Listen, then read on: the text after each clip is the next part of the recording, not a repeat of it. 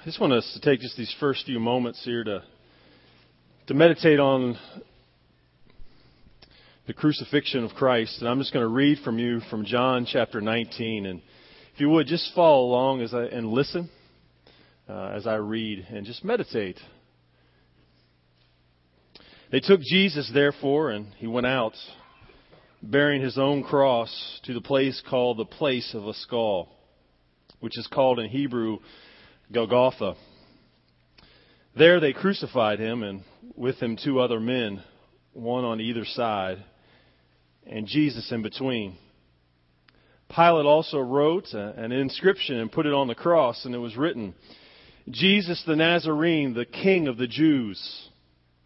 Therefore, many of the Jews read this inscription, for the place where the Jesus was crucified was near the city. And it was written in Hebrew, Latin, and in Greek. So the chief priests of the Jews were saying to Pilate, Do not write, the king of the Jews, but that he said, I am a king of the Jews. Pilate answered, What I have written, I have written. Then the soldiers, when they had crucified Jesus, took his outer garments and made four parts, a part to every soldier, and also the tunic. Now the tunic was uh, seamless, woven in one piece. So they said to one another, Let us not tear it, but cast lots for it, to decide whose it shall be. This was to fulfill the scripture. They divided my outer garments among them, and for my clothing they cast lots. Therefore the soldiers did these things.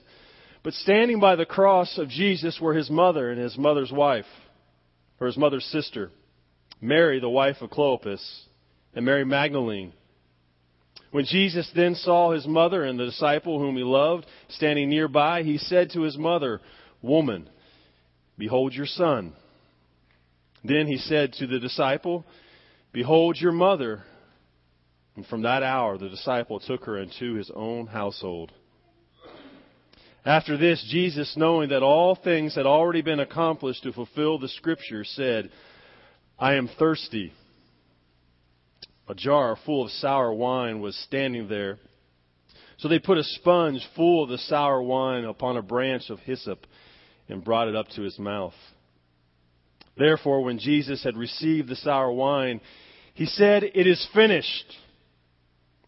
And he bowed his head and gave up his spirit. Then the Jews, because it was the day of preparation, so that the bodies would not remain on the cross on the Sabbath, for that Sabbath was a high day, asked Pilate that their legs might be broken and that they might be taken away. So the soldiers came and broke the legs of the first man and, the, and of the other who was crucified with him. But coming to Jesus, when they saw that he was already dead, uh, they did not break his legs. But one of the soldiers pierced his side with a spear, and immediately blood and water came out. And he who has seen has testified, and his testimony is true. And he knows that he is telling the truth, so that you also may believe. For these things came to pass to fulfill the scripture not a bone of him shall be broken. And again, another scripture says, They shall look on him whom they pierced. After these things, Joseph of Arimathea, being a disciple of Jesus, but a secret one, for fear of the Jews, asked Pilate that he might take away the body of Jesus. And Pilate granted permission. So he came and he took away his body. Nicodemus, who had first come to him by night, also came bringing a mixture of myrrh and aloes, about a hundred pounds weight. So they took the body of Jesus and bound it in linen wrappings with the spices, as is the burial custom of the Jews. Now, in the place where he was crucified, there was a garden, and in the garden a new tomb in which no one had yet been laid. Therefore, because of the Jewish day of preparation, since the tomb was nearby, they laid Jesus there. And all God's people said, Amen. When one approaches the the truth of Christ's crucifixion, there's so much to say. There's so much entailed. There's so much truth that is embedded in those words that I just read to you. This evening, what I'd like to do is just focus in on some last words. You know, last words are, they, they say a lot about a person. They really tell a lot about the heart of a person. Some last words that have been recorded were one of Napoleon Bonaparte, the famous French general, who's reported to have said when he lay dying, I am dying before my time and my body is going to return to the earth. That was it. Not much hope. On the deathbed of Voltaire, the French writer and philosopher, it is said he confided to the words of his doctor, if I have been abandoned by God, or I have been abandoned by God and by men, I'll give you half my fortune if you extend my life by six months. Six months. Karl Marx died in 1883 with the last words, Go on, get out. Last words are fools, for fools who haven't said enough. Then is reported of that Buddha's last words were this strive. Strive without ceasing. It's those last words, those last words, strive without ceasing, that are sadly so often the words of many. Matter of fact, most of all, matter of fact, all world religions would would speak those words: strive, strive without ceasing. And sadly, many corrupt forms of Christianity speak those words as well. Words to strive, do, work hard, work for it, earn it. Can't tell you how many times I've heard in a city surrounded by over 400 churches people sit in my office or meet in other places when I ask the question, if you were to die today and Christ to say, why should I let you into heaven? What would be your response? People say, well, I'm a good person. I go to church. I treat people fair. I've done more good than I have done bad. I haven't committed any big sins. I'm loving. One of the best that I ever heard was a man who sat across from me and he says, When I get there, I'll work it out with God then. But it's all about doing. It's about, I'll do this. But when it came to the, one of the last words of Jesus Christ, his statement says it for us all. That is, he said, it's finished. He said, it's finished. It's done. See, all the other world's religions say, they spell it with, they describe their, their faith as do. But when it comes to Christianity, Christ has described our faith as done. It's done for us. There's nothing you could ever do to attain what I've done for you. It's finished. So we come to our, our text here this morning. I'm actually reminded of the story of a wise evangelist.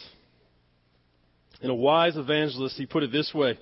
As a man approached him after hearing uh, numerous sermons throughout the week,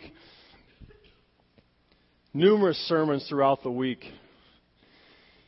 he kind of kept putting off Christ the whole time. And then finally, this last week, matter of fact, is as from the, the, the services, as things were being picked up, as people were putting away chairs, as the platform was being dismantled, this man came up to this evangelist. And he said to him, in a, a brisk blurt, blurting out, he said, Mr. Moody, what must I do to be saved? Moody looked at him and said, I'm sorry, sir. You're too late. Too late, Mr. Moody? The man was desperate at this point, and he surely said, I'm not too late. Yes, sir, said Moody. You're, you're too late. As a matter of fact, you're, you're 2,000 years too late if you want to do something about being saved. Because 2,000 years ago, it was already done for you. Now, if you want to come you would put faith in Christ and the one who's done it for you, then I can help. And that's as we, reach our, our passage here today. I just want us to look at three verses. In verse 28, it says this After this, after this, Jesus, knowing all things had already been accomplished to fulfill the scriptures, that is, after he just got done taking care of his mother, which is still amazes me of the thought that I, I know from a headache to just a, a rough day at work, I can be irritable and not think of others, but to know that Christ hanging on the cross with uh, nails through his arms and feet thought enough of his mother to look down her, to make sure that she knew that he had her best interest in mind. See, see God cares for every part of our life.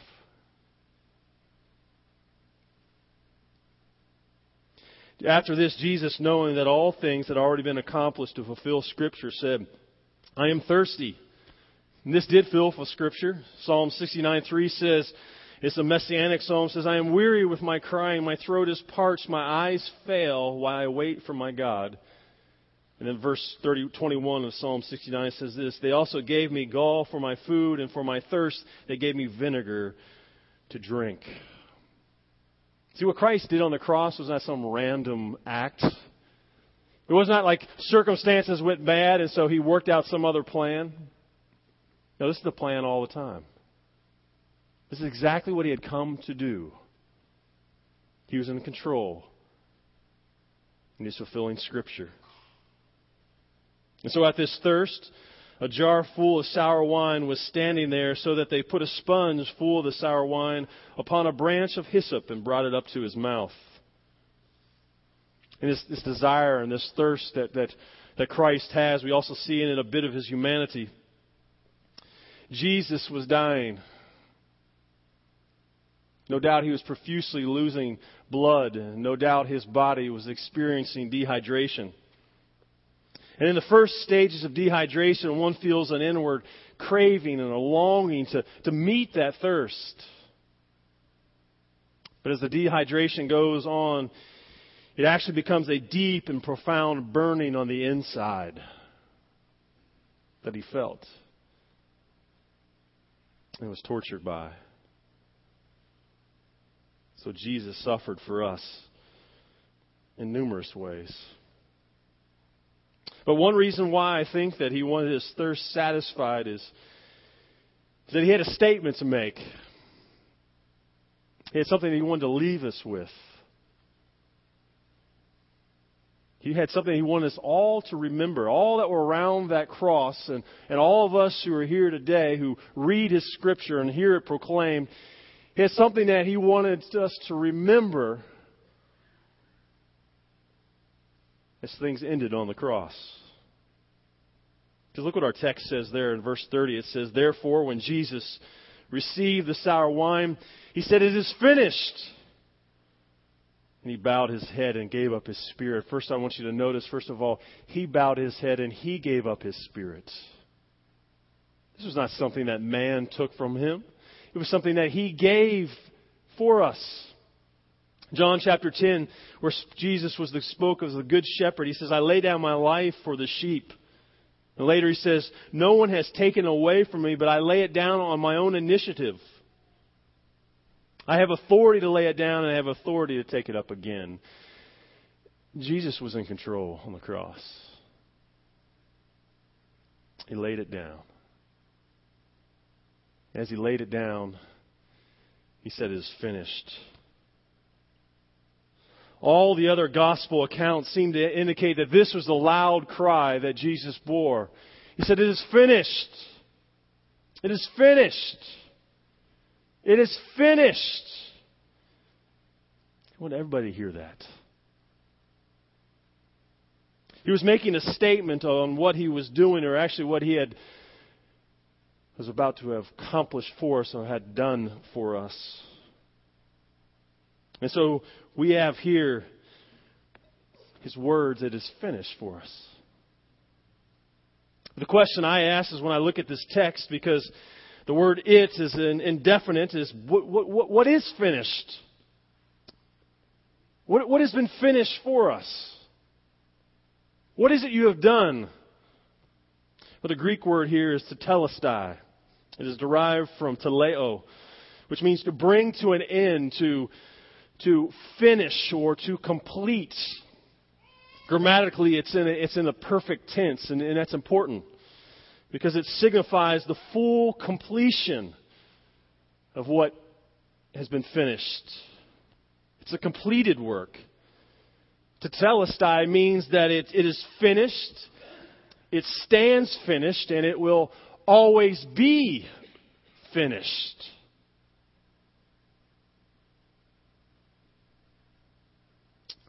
Then you ask, but what is it that was finished? When you approach the work of Christ on the cross, it's, there's so much that goes on there that we can spend all our lives and all eternity trying to grasp fully the intricacies and all the aspects that were accomplished for us. I think it's purposely left here in the indefinite form here for us. But Scripture bears out some of the things that were finished through Christ's death on the cross that would occur here in moments. We know that soon his sufferings would end, it would be finished. We also know that all those fulfilled prophecies about his life and his death, they, they would be finished. They would be fulfilled, completed. We also know that the requirements of God's righteous law would be completed, would be finished, they would be fulfilled in, in Christ. That is, Christ or God's just wrath for sin would be satisfied, it'd be finished. We know that Satan himself would be defeated and rendered power, powerless.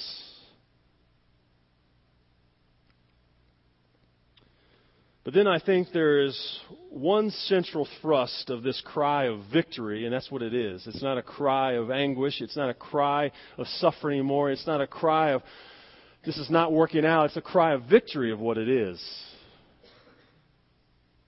It's finished.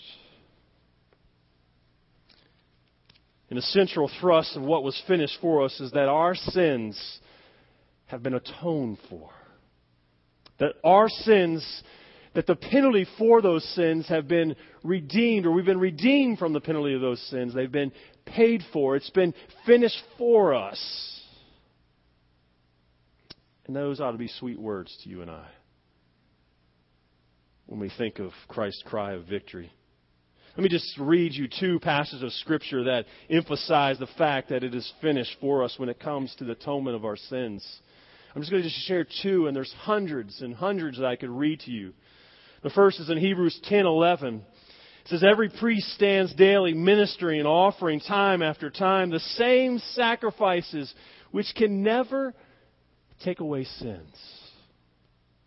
But he, Christ, having offered one sacrifice for sins for all time, sat down at the right hand of God. Can you say with me, it's finished?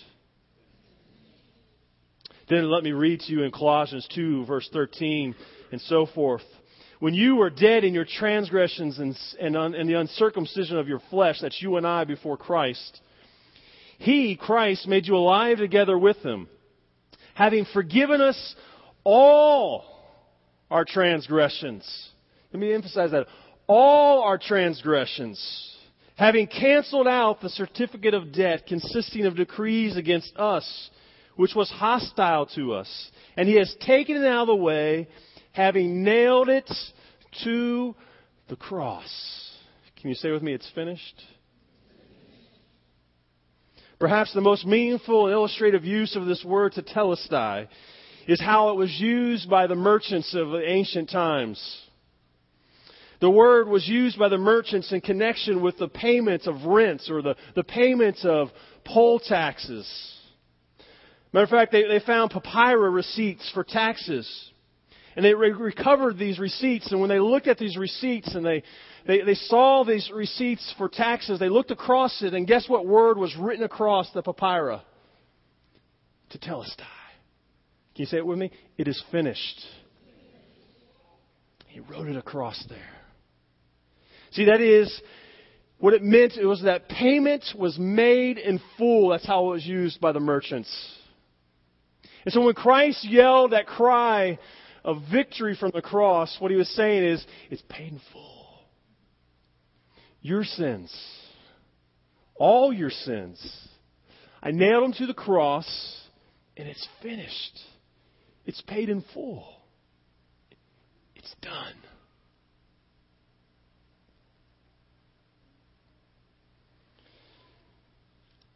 Some of you need to quit trying to pay for sins that you've committed.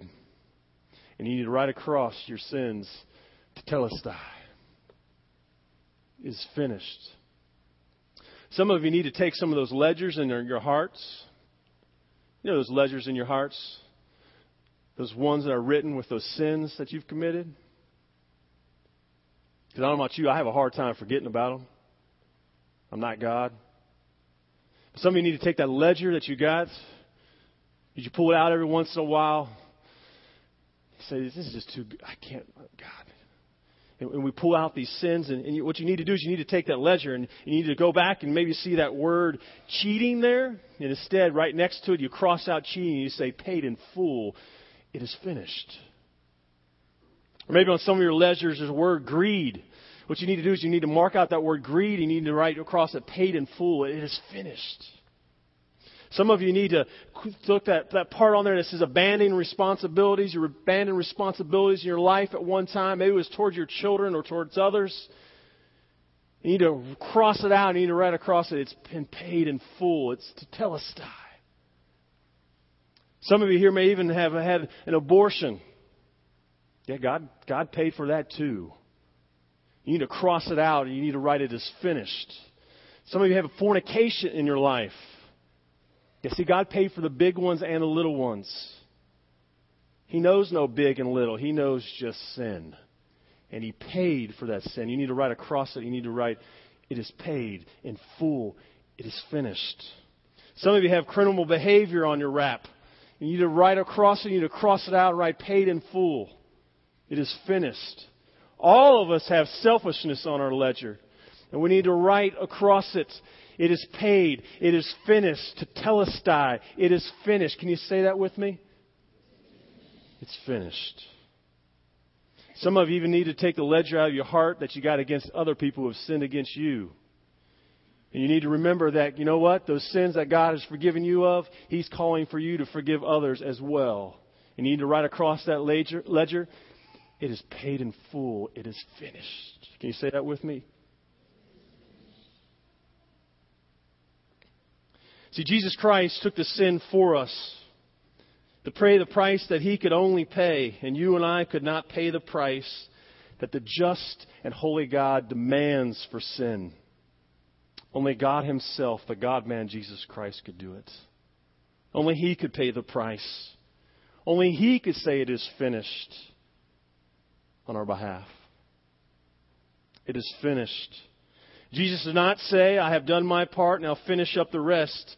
No, he said it's finished. Jesus did not say, I have finished. Now, everyone, just don't mess it up or you'll lose what I finished for you. He says it's finished. Jesus did not say, I'm finished. Now make yourself worthy of getting some of it. He said, it is finished. Folks, it's finished. It's done. Here's what you do with it you accept it by faith.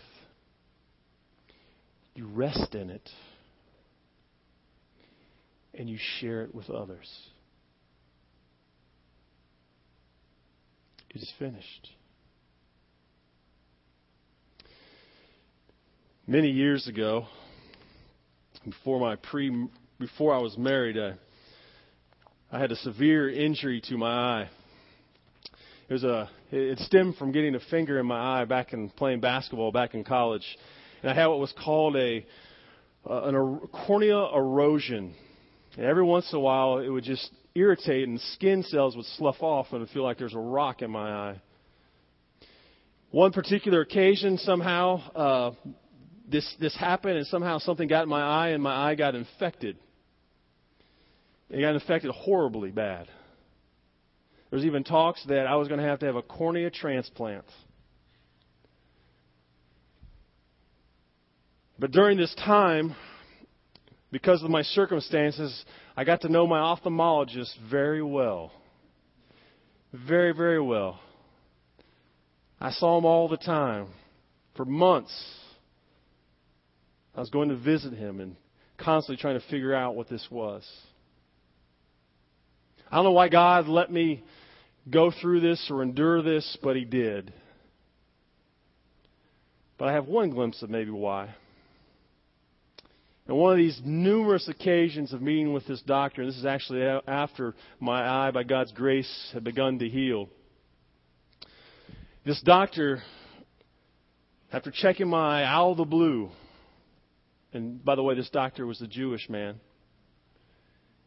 just out of the blue, I got one of the, of the, the questions that every Christian ought to dream about getting. He said, Matt, how do you make atonement for your sins? Can I say softball? Bam.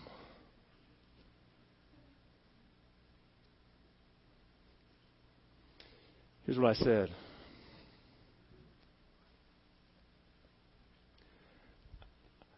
I can't.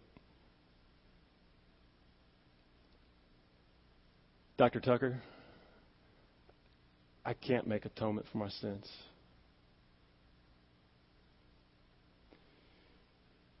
Jesus Christ did it for me. It is finished. Dear God, we come and we praise you. What amazing last words. Last words to sum up the most marvelous and amazing work of grace that was ever accomplished for us. And that was the work of Jesus Christ on the cross for us. It is finished. Lord, I pray for the one who doesn't know you as their Savior, that they may come to a place where they repent of trying to earn their salvation, and they might put their faith and trust in the person and work of Jesus Christ. I pray for the believer who is struggling to actually rest in this marvelous grace. That, Lord, they will rest in the reality and the truth that it is finished. In the name of Jesus Christ we pray. Amen.